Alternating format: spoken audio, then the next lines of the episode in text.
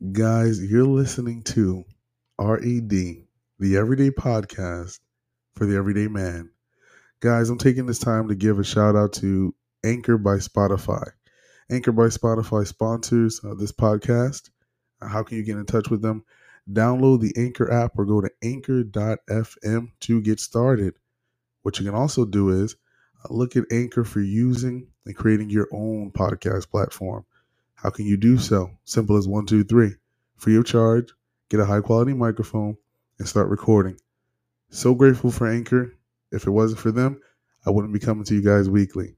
So come to RED Podcast, learn, listen, and love what you hear. Don't forget, sponsored by Anchor.fm. Download Anchor app. Peace out. You are now tuned in with Dr. E. Entertainment inspired by RED. This is the Everyday Podcast for the Everyday Man.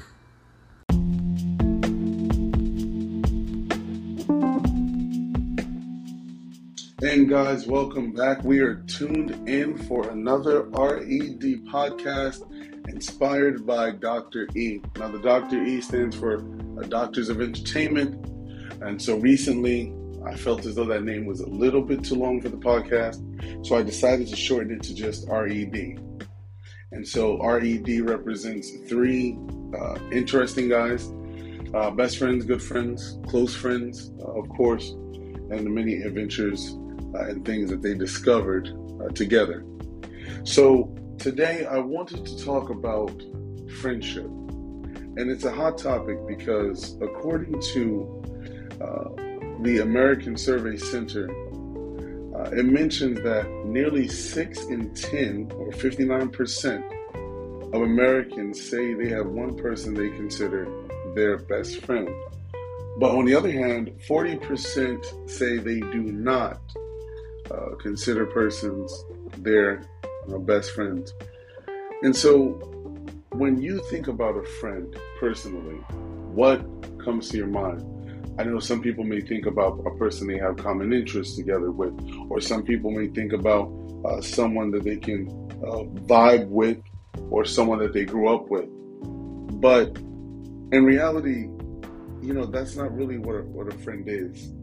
In fact, a friend, I would say, a friend is someone who is there for the times of crisis because it's easy to be what they call a convenient friend when the times are convenient. But when there isn't or there aren't those convenient times and those persons don't show up, then it really shows you the quality and the value that they place in you and your friendship.